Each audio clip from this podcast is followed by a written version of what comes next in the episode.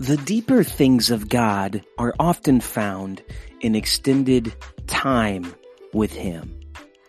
This is one of many things that I learned from Pastor Mark Brown, who is the guest on today's episode of the Noteworthy podcast. You might know Mark Brown from General Conference in 2014 when he preached Tarry Until Pentecost.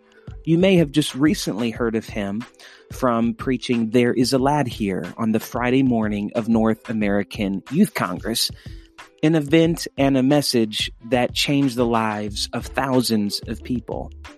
But the story didn't begin there. It goes way back with him 13 years ago to when he moved to Watertown, South Dakota and started the Jesus Church. And it is an amazing story. Uh, Brother Mark Brown has, has been friends of the French family for years. He knew me when I was just a kid. Uh, and it was so wonderful to get to sit down and catch up with him and also have him invest into my life because I have so much admiration and respect for him. You're going to want to stay tuned because for the next hour, you're going to have Mark Brown investing into your life. It's going to bless you just like it blessed me. Thanks for tuning into the Noteworthy Podcast with Mark Brown. Let's go.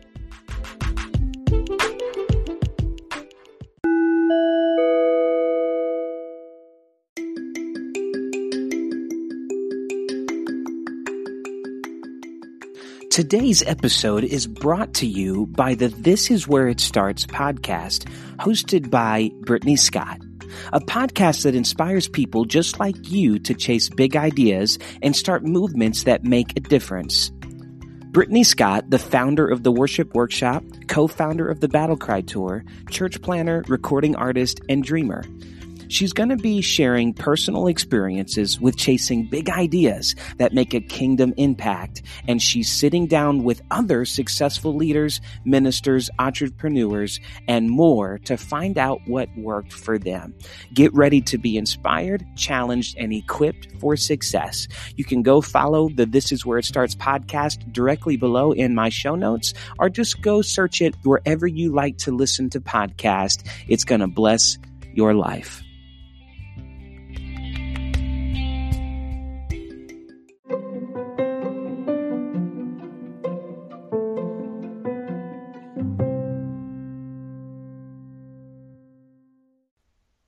There, can you hear me? Um, yes, sir. Hey, everyone. I am on the line with Brother Mark Brown, the pastor of Jesus Church in Watertown, South Dakota. Uh, Brother Brown, how you doing today, man? Oh, too blessed to be stressed. well, man, I'm so thankful to get to talk to you today. I, have really been looking forward to this. And uh, how is how is the family? How's everything going in Watertown?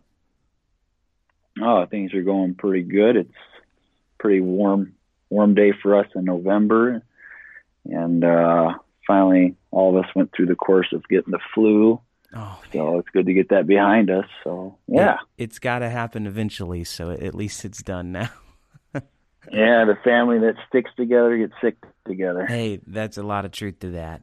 Uh, now, for everybody listening, uh, you guys might not know this, but uh, Brother Mark Brown and I um, kind of go way back uh, to the Indiana Bible College days. So I and uh, now I don't remember what year. What years were you at Indiana Bible College? I was there from 02 to 06. And, uh, you were you were a wee little lad, and I went to school with your brother for a little bit. Yeah, that that was a long time ago, man. But uh, but I'm I'm always thankful I get to brag and tell people that I I knew Mark Brown all the way back then. I really am, and our family loves you so much, and uh, we're, we're so thankful for you. Now, um, your ministry has has impacted so many people this year at uh, North American Youth Congress, and and I want to talk about that in a minute. But um, let's rewind back a few years and let's talk about where your ministry started. And when did you first feel a call to ministry on your life? Was it a, a, a like an individual call moment, or was it a series of events for you? Uh, series of events. I, I have some, I guess, significant singular moments. Um, I'll just, I guess, be brief in a nutshell. Uh, you know, my parents are first generation, and um, you know, they raised me around the church. And uh, when I was young, uh, when I got the Holy Ghost when I was nine years old, it just God really started just rocking my world at a young age, wow. and um, I remember I, I, was probably ten, maybe eleven at the most, mm-hmm. but having uh, very vivid dreams about eternity, wow. and uh, and feeling this compulsion uh, to to reach lost people. But uh, when I got into middle school, uh, when I got into those preteen and teenage years, um, I caved into peer pressure and I, I backslid uh, from my sixth grade year to my senior year. Wow. Um, but between that era time, I had you know some pray through moments, and when I would pray through, like I always felt this compulsion uh, to reach people. And um, I mean, I remember when I was 15, 16 years old, I had a, a spurt where you know, again, I prayed through and I was I went after it, and right, um, right. you would get our church van and we fill it up uh, from kids from my school and bring them. But then again, I caved into peer pressure and you know went back into to the pigsty. Right. And uh, but it wasn't until I was 18 I prayed through. Um, but when I prayed through when I was 18, um, I did not think that I was going to be a quote unquote minister. Um, but that compulsion to to try to reach people was so strong. And so I just figured I'm going to be a, a, you know, faithful saint of God, get married maybe when I'm 80 and uh, yeah. something like that. Right. But then God threw me a curveball and, and told me to go to Bible college. And I did not plan to anticipate that. And I talked to my pastor about it and he thought it was a good idea. And I went. And uh, again, I'll try to be brief about the, no, call. No, please take uh, your time. Each, each semester at Bible college, and I had no idea I was there. I, I wasn't the preacher guy. I didn't pursue it, didn't want it. And I um I met a man named Jim Sleva that forever changed my life. And uh, he just started, ex- his mantra is exposure breeds a burden. And he just started exposing me to the city of Indianapolis, and I just started getting a burden for it. And uh, he would just show me opportunities where someone could do something and I just felt the compulsion to do it. So one would be there was um, a source of bread that was donated to the church, and uh, there was just so much of it, they would just throw a lot of it away. So I did something called a bread run, where I would take this bread and go into uh, impoverished areas and go door to door every Saturday with a group of people and um, establish contact with people and give them, you know, bread, donuts, pastries.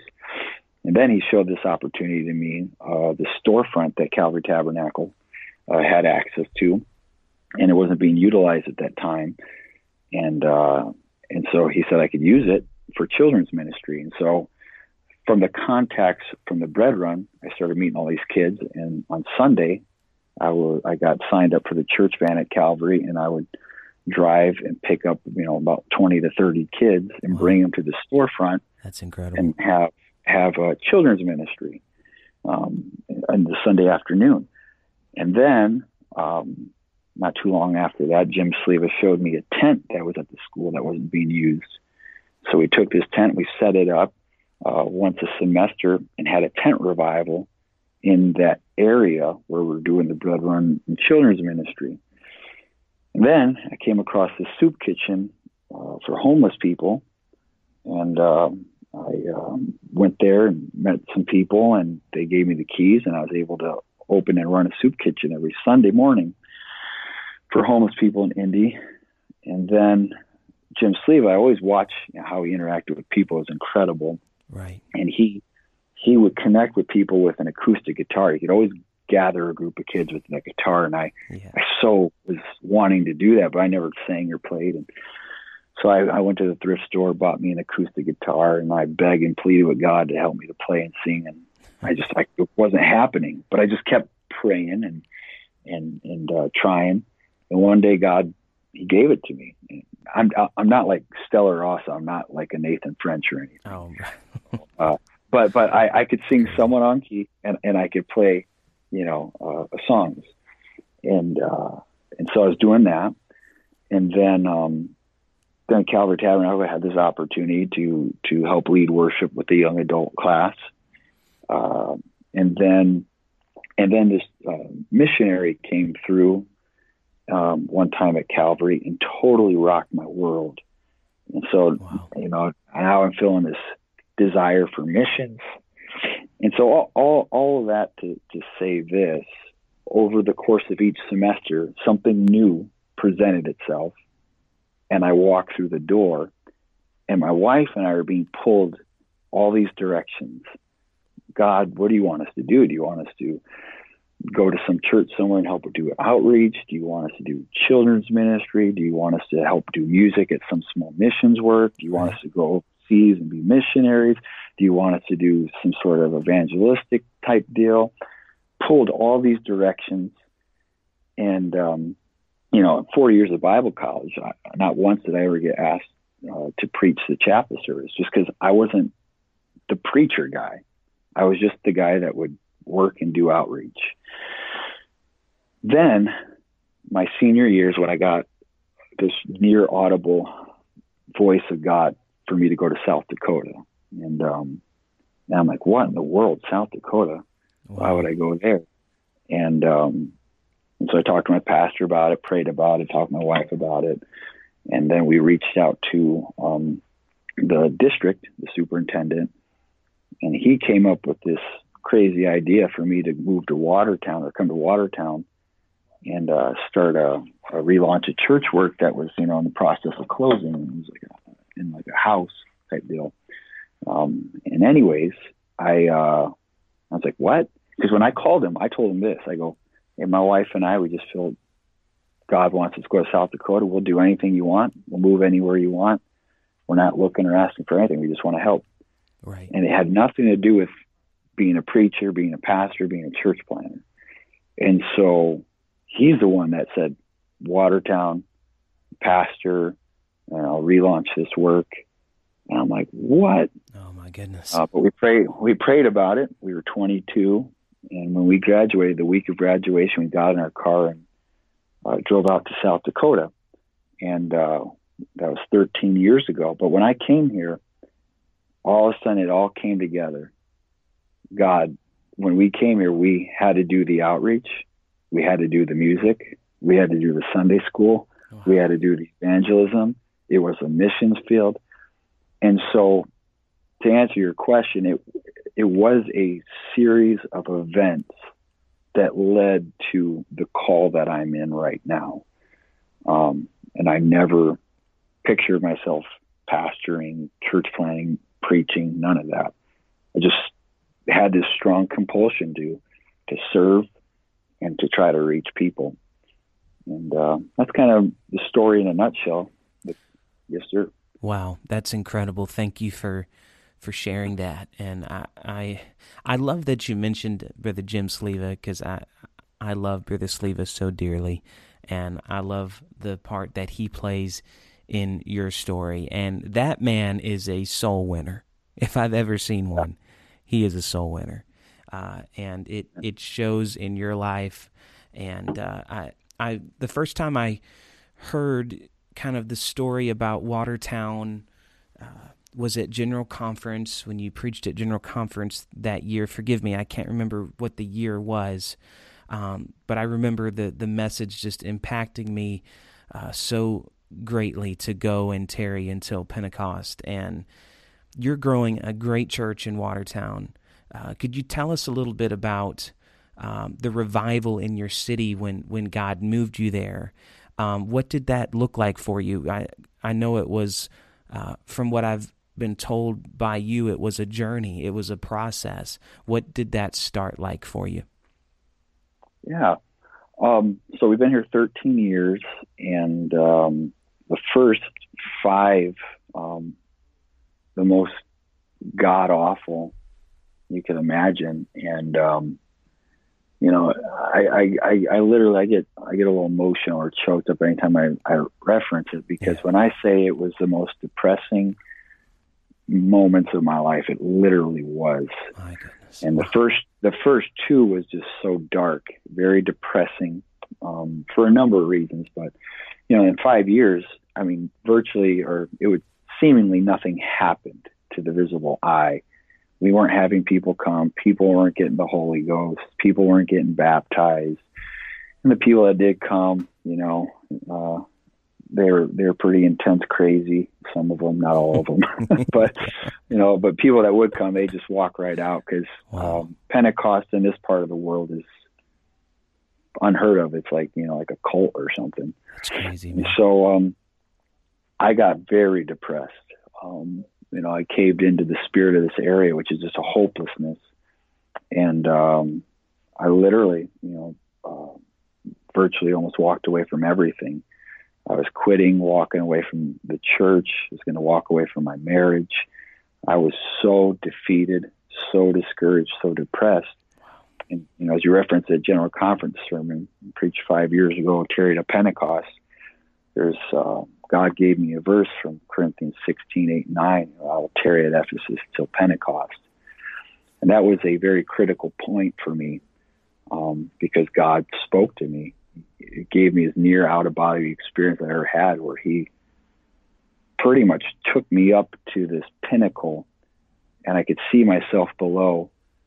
Talking with a friend of mine named Juan Lopez, and God gave me context. He gave me this panoramic view of my call and purpose, and then just like went right back down to my my present state, my body. It was just it was crazy. Wow. And um, and this all happened with my wife interceding for me.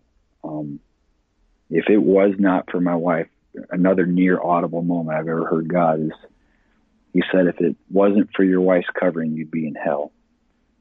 And while I was quitting and giving up, I had a wife that was travailing and interceding for me. Man, praise God. And uh, because of that, the sovereign hand of God intervened and put me back on track. And so, uh, year five, we, we started seeing some breakthrough. But then again, everything broke down and we like lost everything. I mean, we, we went through people after people. And I, I, in seven years, the first seven years of, of preaching, not one person ever got the Holy Ghost when I preached. So that was pretty, you know, and again, discouraging.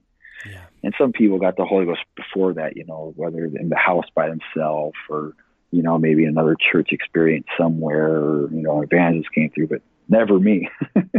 wow. So, um, but at year seven, all the wheels that were spinning, all of a sudden some traction came. And uh, God sent us some help. God sent us an intern from Indiana Bible College named Danielle Elsey.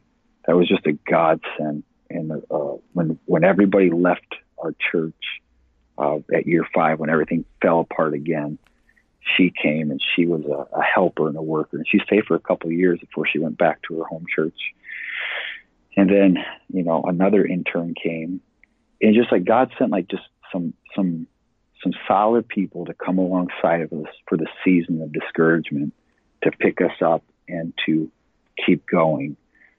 And then all of a sudden, um, God sent us uh, a man named Jared Chemis and uh, his wife Stacy, and that was a, a critical moment because this couple um, they so helped us and encouraged us and worked with us and and all of a sudden we started seeing more and more conversions, more people coming and growing and in the past five, six years now, We've been here 13 years. We've seen year over year growth, and we have a, a just a solid apostolic core that any church that's amazing covet want. Um, but it's definitely take taken every bit of 13 years, and we've we've not yet arrived. But I promise you this: I when I used to when we were in our former building, we were in like a it's like a like a house church, uh, not like a typical house. It's it's kind of hard to explain, almost like a duplex looking thing. There was a half basement. We lived in the basement. I was so depressed, man. And I remember, I remember laying on my bed, and Saturday night dreading Sunday morning coming. And then waking up and staring at the ceiling and just literally just a few feet above my head. this is where I was supposed to preach. And all, my prevailing thought that morning is, I can't wait till this is over. Wow. But now, man, when I wake up in the morning, I, I, I am so excited for church. I'm so excited for what God's going to do. And uh, you know, we see people get the Holy Ghost and baptized, and it's been fantastic. Man, I love I love your story, and I, I thank you for sharing it uh, with us because so many people need to hear what you're saying. You know, I uh, my family came to Atlanta eight years ago, and my father ended up taking a, an established church, and and we've seen great, great revival, and I've seen the struggles of church growth and all the struggles that ministry can bring. But there's there's something about people like yourself that that will go into a city that has no church and plant a church uh, that is so heroic to me. And I, am I'm reminded uh, of Victor Jackson at uh, General Conference this year. Uh, he was telling the story how um, how he preached for somebody and, and somebody hadn't got the Holy Ghost for seven years and he came and he preached and quite a few got the Holy Ghost and the pastor thanked him and he said they didn't get the Holy Ghost because I preached. They got the Holy Ghost because you stayed here. You stayed here all that time. And yeah. bro that wow. I mean that just blew my mind. And and and you had those those all those years where it was so hard but that's the reason why you're having revival in that city and i, I just want to i want to thank you for that it's it you know everybody has their heroes to me that that's that's a hero to me um, now i i do want to talk a little bit about North American Youth Congress. I do know that uh, you know you're my friend. You're humble, so you're probably not going to want to talk about this. But but I just want to talk a little bit about your message at NAYC. And uh, there's a lad here. It it really changed my life, and it impacted so many. And my wife Rachel and I have often talked about the importance of prayer and how needed your message was uh, what was it like preaching in front of 36,000 people that day? That was a, a unique opportunity. Um, you know, I, I legitimately, I, I have a fear of public speaking. Um, so that was, you know, kind of a pretty over, overwhelming moment.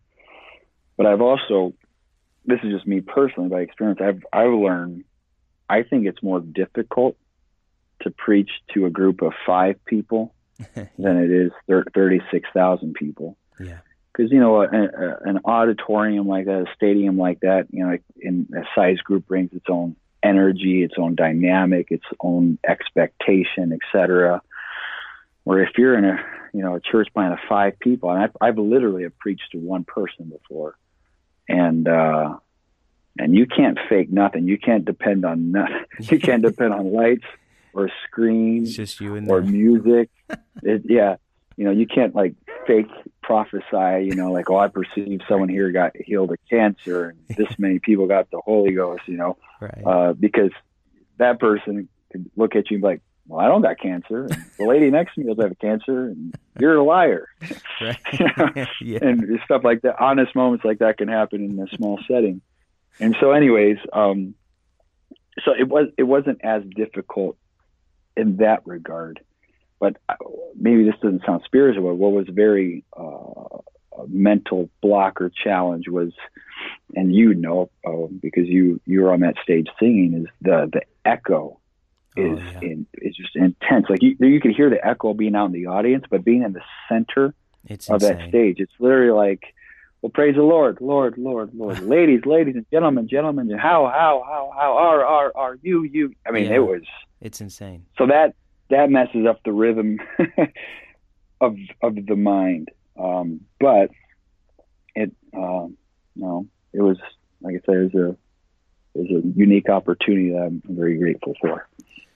Man, I, I'm, you know, I've I'm a youth pastor here in Atlanta, and uh, thankfully I had a, a, a wonderful team uh, of chaperones that took our youth group, even though Rachel and I were singing, because we wanted to be absolutely sure that our youth group could attend and that that was top priority. And uh, man, I'm telling you, being being up there, the and and just seeing everything that happened that week. Uh, the one service that stood out the most to my students, just when I talked to them, is that Friday morning, that that message, and so and and I was very thankful because you didn't call for music, and so I was able to just touch the Lord and focus on the Lord, and that was a very special moment for me. So I thank you for that. Wow. Um, you wow. you and Brother Joe Campatella, uh, my friend, have that in common, where you don't worry about music in the altar call, and there's something just very freeing about that and unique about that. Um, and I, I also love how you used uh, a prayer survey in your NAYC message. I don't have the results or anything like that, but you, you mentioned them in the message, and the statistics were low for those that pray every day. Um, why do you think our generation struggles so much with the concept of daily prayer? That's a that's a great question, and um, you know it could only somewhat hypothesize, theorize why that is. Um, but I think one is assumption. You know, we we as apostolics, you know, we we assume a lot, mm. and you know, because you know, yeah. someone got the Holy Ghost, we love the truth, and we have you know dynamic services, and so therefore, you know, we just assume people are doing things. But if you actually hold people accountable and just you, know, you ask probing questions, you'll find you'll find the truth and you'll find a reality is, is alarming or shocking. It used to be alarming to me. It's not anymore. And I've surveyed, you know, for the past five years, going to churches and district events over 10,000 people. Wow. And so like when, when, when this survey came out, you know, at NAYC, people like there's, there's a lot of, not a lot, but there's some, some people with feedback. Ah, no, this can't be accurate. There ain't no way. and the truth is the survey from NAYC was actually more positive than the results I get in live demonstrations where I do it by hand and I get 100% participation. Where at NAYC, you don't get 100% participation because right. it was all done phone, but we still have thousands and thousands of people participate in it. Um, but anyways, I, I, we, we assume a lot and, um, you know, we're, we're such a mo- an emotional movement and we're not so good at the practical side of Pentecost, the day to day disciplines. And um, people cannot continue what we do not communicate. And I don't think we communicate prayer enough. And another problem that we have in Pentecost is we're good at telling people what to do. We're not good at teaching them how to do it. Oh wow. Yeah. Not we're not good at putting actual tools or resources in their hands and then giving them an actual venue to, to participate in what we just taught. So at our church, the first Bible study I teach, not every time, but virtually every time with someone I start working with, is on prayer. Uh, not not anything else. Because if I can get someone to be a praying person, I can get them to be spiritual, and I can lead that spiritual. That's I cannot lead someone that is carnal.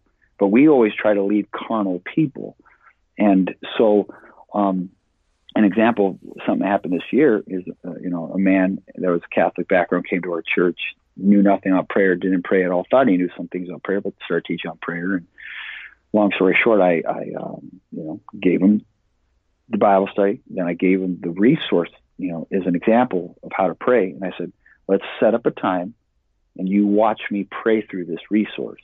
And I don't want you to say anything. I just want you to watch me and I want you to listen. And so he would come and then he came the next day. Then he came the next day. And so I had him a part of my, you know, I pray two times a day, and uh, and so I pray in the morning and in the afternoon. And so I had him come to my my prayer times that he was able to work on. Wow, and this guy awesome. within a month who never prayed was now praying an hour a day, and one prayer setting, and he very quiet, very reserved guy. He and he, you know, in church service, you know, he was intimidated to lift his hands in public, to come to the altar, pray out loud in public, and he knew he needed the Holy Ghost by this time.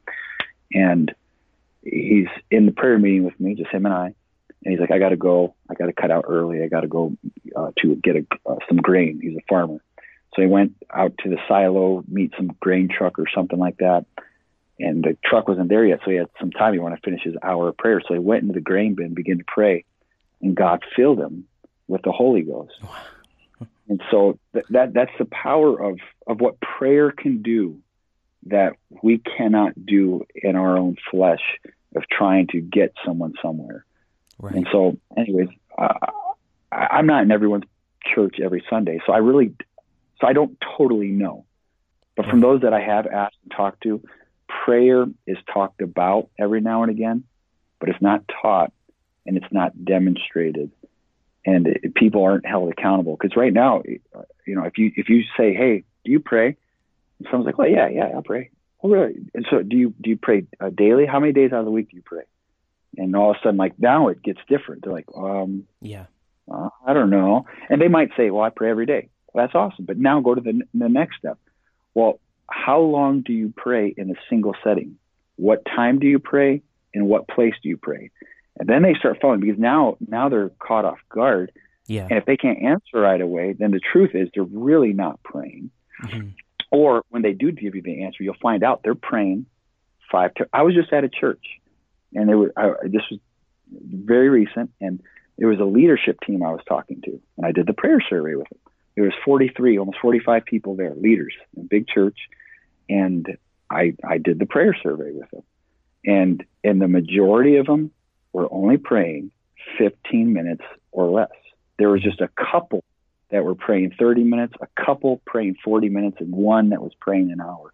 Yeah. But the majority of was less than 15, which in some people, they think, well, that, what's the big deal? That's not, that's not bad. But the, I've, I've learned the deeper things of God are found in extended time with God. And the amount of carnality and the, the, the, the onslaught of the flood of this world and sin that is ushering in, we will not have apostolic results, you know, with 15 minutes or less of prayer. Right. And Hosea in Hosea chapter six, you know, it says like priests, like people. And I told these leaders, I go, you guys reproduce yourselves. I said, I, I said, whatever you're praying, they're praying that or less. And so that means if these are the cream of the crop, only praying 15 minutes, right, what, what right. do you think the rest are doing? Yeah, and, and then and yeah. then in this church, and um, and good people. I mean, I mean, I I, I, I like the pastor, etc. and uh, you know, I run the risk maybe he's listening to this. I don't know, but I'm, I'm, leaving all names out. But anyways, he, he, this church that was, um, let me see, three, four, five, almost five times our size. Wow. Our church had almost twice as many people get the Holy Ghost as they did. Wow. And I told him, I go the re- I go the reason why your church did not have as many as many people get the Holy Ghost and baptized as our church did, I go is because you're not spiritual. Mm. I said you could people could only be born again because it's a spiritual thing. I go, you guys are administrative and you got that nailed down, but you don't have the spiritual discipline down. Right. And I mean, the Holy Ghost in there, and there was just a great, you know, they received it, and there was just a great, you know, repentance and prayer and all that. But that's that's where we're at in Pentecost. You know, we're either heavily emotionally based or heavy administration based, but we're not we're not being truthful, or at least not exploring the possibility of what our prayer condition is. Right. And uh, God's trying to wake us up to it. Yeah. He really is. I believe that. Absolutely, absolutely. And your your message at NAYC uh, is is helping people with that. It's and, and and many more that are that are preaching on this. Um, one of my greatest struggles as a youth pastor uh, is to get my students to pray out loud. I know it sounds funny, uh, you know, it sounds so simple, like it's that's not a big problem. Nathan, what are you talking about? But it really is a battle every week, every single week in my youth class or or youth rallies or different events that Rachel and I are blessed to go minister at the number one challenge I face is just trying to get people to pray. it's it's it's, it's mind blowing to me, and and what really blows my mind with that, Brother Brown, is that people uh, see the results of it when they do it. Does that mm-hmm. make sense? Like it, yeah. There are results from it, and so it's like you would think that with all these results and with what happens when we lift our voice and we pray, uh, and I know you're not just talking about public worship; you're talking about uh, this secret place, the time alone with God. But but either way, there there is a major result that happens, and I think God is helping to try and wake us up. And and I, I love I love the survey. I love the challenge. I feel challenged today, uh, and I thank you for that. I also love uh, how you talked about starting Bible studies with prayer that that's awesome to to get spiritually minded so that they can receive uh, the plan of salvation. I love that. Now, uh, with your preaching style, um, I think one of your greatest advantages is just how you can connect with young people because you are so real, you're very vulnerable, you're very much yourself, and I love and respect that about you. And this podcast has a lot of aspiring young ministers that listen uh, would you mind sharing your sermon prep or your study process, uh, meaning on a practical and a spiritual note? What steps do you take uh, between the prayer room and the pulpit when you prepare a message? That's a very good question. I um, well, my pastor taught me, you know, not to prepare a sermon, but to prepare my spirit. Wow! And so I I, I pray a prayer quite often, and that is God, give me the attitude needed for the anointing wanted. You know, we all want to be anointed, right. but we got to have the right attitude. Right. And so, um, me, uh, and I can't, I can't speak for anyone else, but it's just my process, and whether it's right or wrong, I don't know, but it's just the one I've been using. Is I don't look for a sermon. I'm not looking when I read my Bible. I'm not looking for something to preach. I've I've conditioned my mind and disciplined it where I am going to read for the pleasure of God's word and trying to just hear the voice of God and the nature of God. I just and I, I That's thoroughly good. enjoy reading the Bible. It sounds I don't know, it sounds whatever, but I, I, I read it. I don't read a lot of other books, and you could probably tell in my preaching. I, I don't. I, I just don't have like that all those resources. Yeah, I, I love like it, I enjoy reading the Bible, and so I'll read the Bible an hour a day. You know, sometimes a little more, sometimes a little less, but you know that's my goal. Is that's what I read, and I, I I'm not doing a check chart. I'm I'm taking my time, immersed reading it, and it talks to me. I'm telling you, that book talks to me. Mm. And um, so when I'm reading throughout the week, in sermon prep, whatever you want to call it, I'm not even thinking about Sunday. I'm not thinking about what to preach. I'm just enjoying God in the moment. Yeah. And then pray in the morning and pray in the afternoon. And my goal, you know, I, I don't always hit it. Sometimes I go beyond it. Sometimes I go below it, but it's to pray two hours a day. And, uh, and I'm just, I'm just, I'm just talking with God. I'm hanging out with him and, and I'm crucifying this flesh and I'm telling it no, and I'm bringing it under subjection. And so I've done that all week.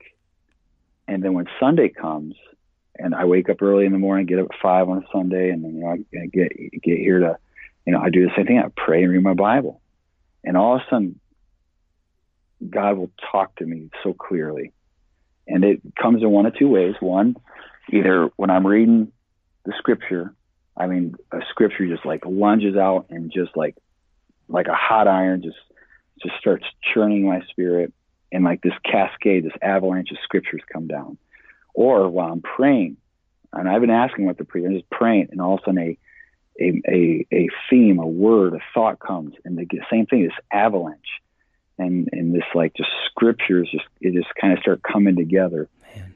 and um, and that's how it happens. But like I spent time in the Word, I spent time in prayer, and if I'm if I'm if my flesh is completely crucified and put in subjection throughout the week, when it comes time to deliver the Word of God, I, even if it's not pretty, in which my sermons aren't pretty, but um, but I'll, I'll have the right spirit, and people can listen to the right spirit. Yeah, people are open to the right spirit, and God works with the right spirit, and um, and so that's generally how it happens for me. Like NAYC, this may sound terrible, but I didn't pray about NAYC. I didn't pray for a sermon for NAYC, and I knew about it for over a year and a half, almost two years, because I was in a meeting when it was first discussed, but it wasn't like totally approved. No, it was just presented. Man, that's I mean, a long time to carry that.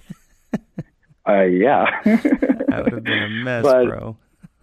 uh, I mean, it, and that did mess with my mind at times for sure. I mean, literally, it was like prevailing thoughts. But like, I never sought out a sermon, um, and not until a week before. And it's the only time I've ever done this. A week before NAYC, I went out in, into the wilderness. I went into the uh, Badlands, and I, I got a, a, a ranch from eight or a homestead from 1882. It was a shack, like a little shanty, made out of wood planks from 1882. No plumbing, no electricity, no air, no nothing, out in the wow. middle of the desert, Badlands and I went on a three day fast, no food, no water, and no electricity. And, and I prayed again for my spirit that God would work me over. And God just struck me. He humbled me. My goodness. And, uh, wow. And he, he, he showed me the spirit that I am to address uh, at NAYC, but I still didn't have my sermon all together.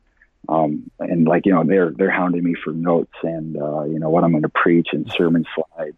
Yeah. I had nothing you know. so I want to um, apologize because I was a part of that altar team harass of trying to pick songs based off of the, the sermon, harassing uh, preachers for their notes. Yeah, but it's it's it's good for you know. I think we should do our due diligence. You know, right. Um, glad I'm happy for people that are able to to to work within that system it's just it's just not the way I've I've functioned. Sure. And I'm not saying my my way's right and other people's are wrong. It's just it's just the way it's been for me. Right. Yeah. And sure.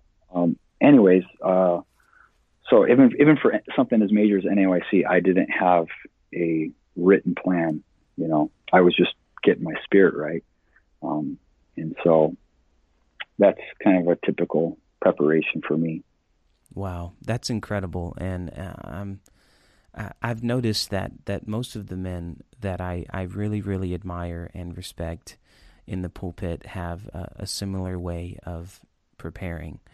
Now, uh, this is an optional question here, but and and I've asked this a few times. Nobody hates me yet. Um, uh, you know, no stones have been thrown at me yet for this. But what's your most embarrassing moment on a platform?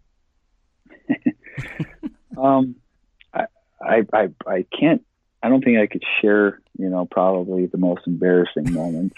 it's okay, um, whichever one you want. But uh, a couple silly ones, I guess, you know, would be, you know, sometimes when I, I do get excited every now and again, I might jump around, move around. And I definitely one time I was preaching, you know, uh, I split I split my pants for sure. and I stayed behind the pulpit after that, and I needed to find a repair of the breeches. um, another time I was trying to display uh, the the the oneness of God, and you know I pretended to be you know uh, you know started you know talking about like a Trinitarian perspective, mm-hmm. and I sat on the throne as a father, and I called for my son who was you know three years old at the time, you know, and uh, called him to the platform, and he's standing next to me, and I was just saying you know you know what what kind of God you know or what kind of father would say, "I love you guys so much," and then look at his son and say, "All right, you go get him." and and and I, I I pushed my son, and he fell off the platform oh, no. and biffed it, and just screamed and wailed and cried. Oh, that's terrible. Oh. So yeah, that was uh that was a silly moment, and uh, so, so I really looked like a bad father in, in that moment. I was like, you see, see, if I really loved you guys, I would have I would have came and died for you. point made yeah. Wow, that's amazing. Wow. So uh, I'm sure he uh, recuperated okay from the fall. Yeah, he's, he's still alive. It's good. Wow, that's a good illustration, though. I like that. I mean, I, I hate it went bad for you, but but I do like that. Now, um, I've used your quote often that states, uh, I've actually quoted it on this podcast a couple times. God doesn't need your ability; He needs your availability. And in a busy world filled with fast paced living, everybody's in a hurry. What advice would you give to young people to make sure that they're available to do what God has called them to do? This this would kind of tie back to your your question as to why why do you think you know there's a struggle for prayer in our generation? And there's yeah there's more answers to that question. I, we only discussed like one aspect of it, but another aspect is we don't make ourselves available because we are so busy, and we have to learn to prioritize. And uh, if you if if you don't plan for tomorrow, you know you're going to fail. To so to be successful tomorrow, plan today. I heard someone once say, I don't know who said it, but it's something that stuck with me. And so, um, people have to intentionally look at their day. And our days are very similar. Like right. every day, pretty pretty similar. So we have a, a, a decent expectation of what our day is going to look like for the most part. And if we're not praying, if we're not, you know, being spiritual, then we just we got to look at okay, this is what my days I anticipate to look like. So I, you can adjust that day, but something you only have 24 hours, so something's going to give, and so you got to pick and choose what, what's going to to lose. And uh, me, I, I, I like to treat my my uh, devotional life like my finances, the principle of tithing. And uh, the moment you get your finance, immediately there's a competition for your finance. And that's why God established first fruits. You know, put Him first before anything else. Right. At ten percent. And so with with my day, uh, the moment you wake up, there's an immediate competition for your time. And so if I use my time first fruits, I, I, I want to give God the first part of my day. And the best way to not have to fight competition for time is to get up before the competition. Mm, so early morning prayer, early morning Bible reading can help you before all these distractions in the day invade your schedule and invade your time. So I think setting up uh, a time would be very beneficial for people saying, this is my time, this is my place, and it belongs to only God, and no one else is allowed to be there.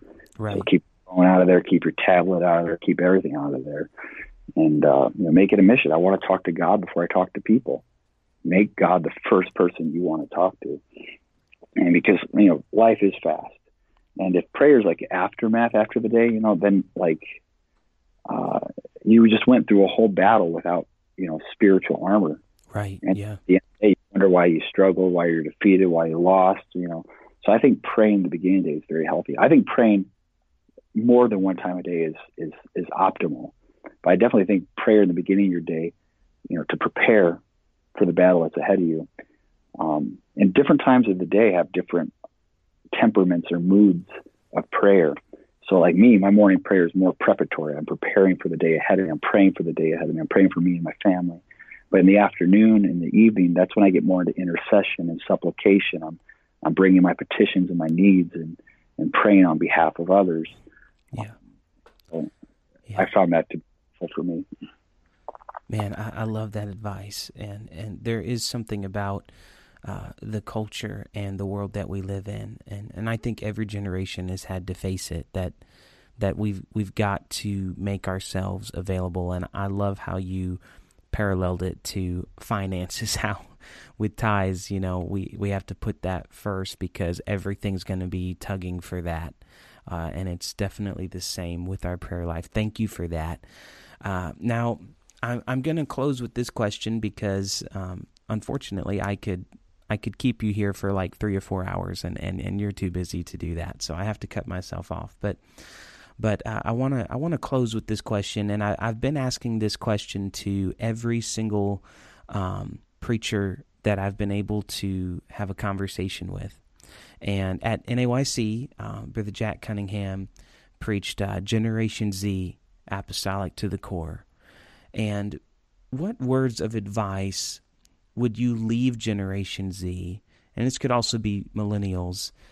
Uh, but what do we need to work on to better ourselves in this last generation to make sure that we are being apostolic to the core?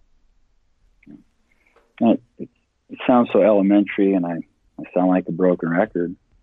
But man, our devotional life is the biggest part of our life. Yeah. And uh, that prayer and that Bible reading, um, because Generation Z and millennials as well, uh, some of the most inferior feeling people, inferiority complex, insecurity, low self esteem. And it, going back to the previous, you know, statement about, you know, God doesn't need your ability; He needs your availability. Yeah. And people um, base their value and worth upon their ability and the venues that they get to put those abilities on. And Yeah, uh, there's limited venues, and there's you know, in reality, most of us are not going to have our abilities on display before people or events or conferences, conventions, etc. And so we could feel like we're not worth much. The truth is, if you could be available in prayer, you will find your worth. You will find your value. And so, me, you know, uh, the past five years, God's opened this door where I, I, my wife and I, we travel across the country and overseas, and we preach out these big events. And and uh, I've never sought it out. I've never handed out a card. I've never called anyone in my life. I never pursued it Yeah. just minding my own business in the middle of nowhere, South Dakota. But when I when I broke through depression and and because I felt so inferior, my my my value, my worth at the beginning because I didn't seem like I was producing anything. But once I had a solid prayer life, and see, and here's the deal: it's like a lot of us are part of you know decent sized churches, so we can ride the coattails of other people's spirituality and feel pretty all right about ourselves Yeah. you know, even though we're not doing anything. But when you're when you're in a church plant or missions work and there is no atmosphere of victory or breakthrough, you're the only one that's going to produce that atmosphere. And that's what happened my wife and I. You know, we couldn't enjoy the atmosphere of IBC, Calvary Tabernacle, Paul Mooney. You know, we we were the atmosphere. And so once we my wife and I got a solid devotional life, solid prayer life, and we had to fight for it, man all of a sudden my worth and my value had nothing to do with how many people came through our doors, how many events I'm preaching, not preaching. I found my value, my worth, my confidence in the presence of God. And so um, I, I'm very secure. I'm very confident in that regard. And so when you see all these people that are low self esteem, depression, high suicide rates, all this kind of stuff going on in, in Generation Z and millennials, I, I, I point back to prayer life because when you're really with with God and you're you're tucked away with Him, I mean, you're going to find out who you are and your worth. You know, First Corinthians chapter three, verse twenty one uh, through twenty three is re- remarkable. It says, you know, let no man glory in, in in the flesh, glory in people. He says, all things are yours. And so, and then he goes on to say, he goes, don't glory in Paul, Apollo, or Cephas. Mhm. You know, a lot of people they find their value worth in who's their mentor, and if they went to a service and Stone King touched them, and and Jack Cunningham imparted his mantle to them, and Yeah. and you know, I'm not saying that you know uh, there aren't impartations, there aren't mantles, Yeah. I got but the draw to the draw to it is people think it's like a shortcut or a direct route to to anointing and authority, and they think they can bypass sacrifice, process, and devotion, and that's not how it works. And so, if if if our younger generation can begin to pray, the Bible says, "Don't glory in flesh; all things are yours." Meaning, I'm no different than you, and you're no different than Stone King and you're no different than Victor Jackson, Joe Campetella. I mean, we name drop whatever preacher that we think is powerful and remarkable. Right. The reality is, all these things are yours. And then it goes on to say, and you are Christ. So I know who I am, and I know whose I am. And so when I pray for the sick, and when I pray for someone to get the Holy Ghost, I, I don't feel I'm playing second fiddle to nobody. Right. I don't feel inferior to anybody.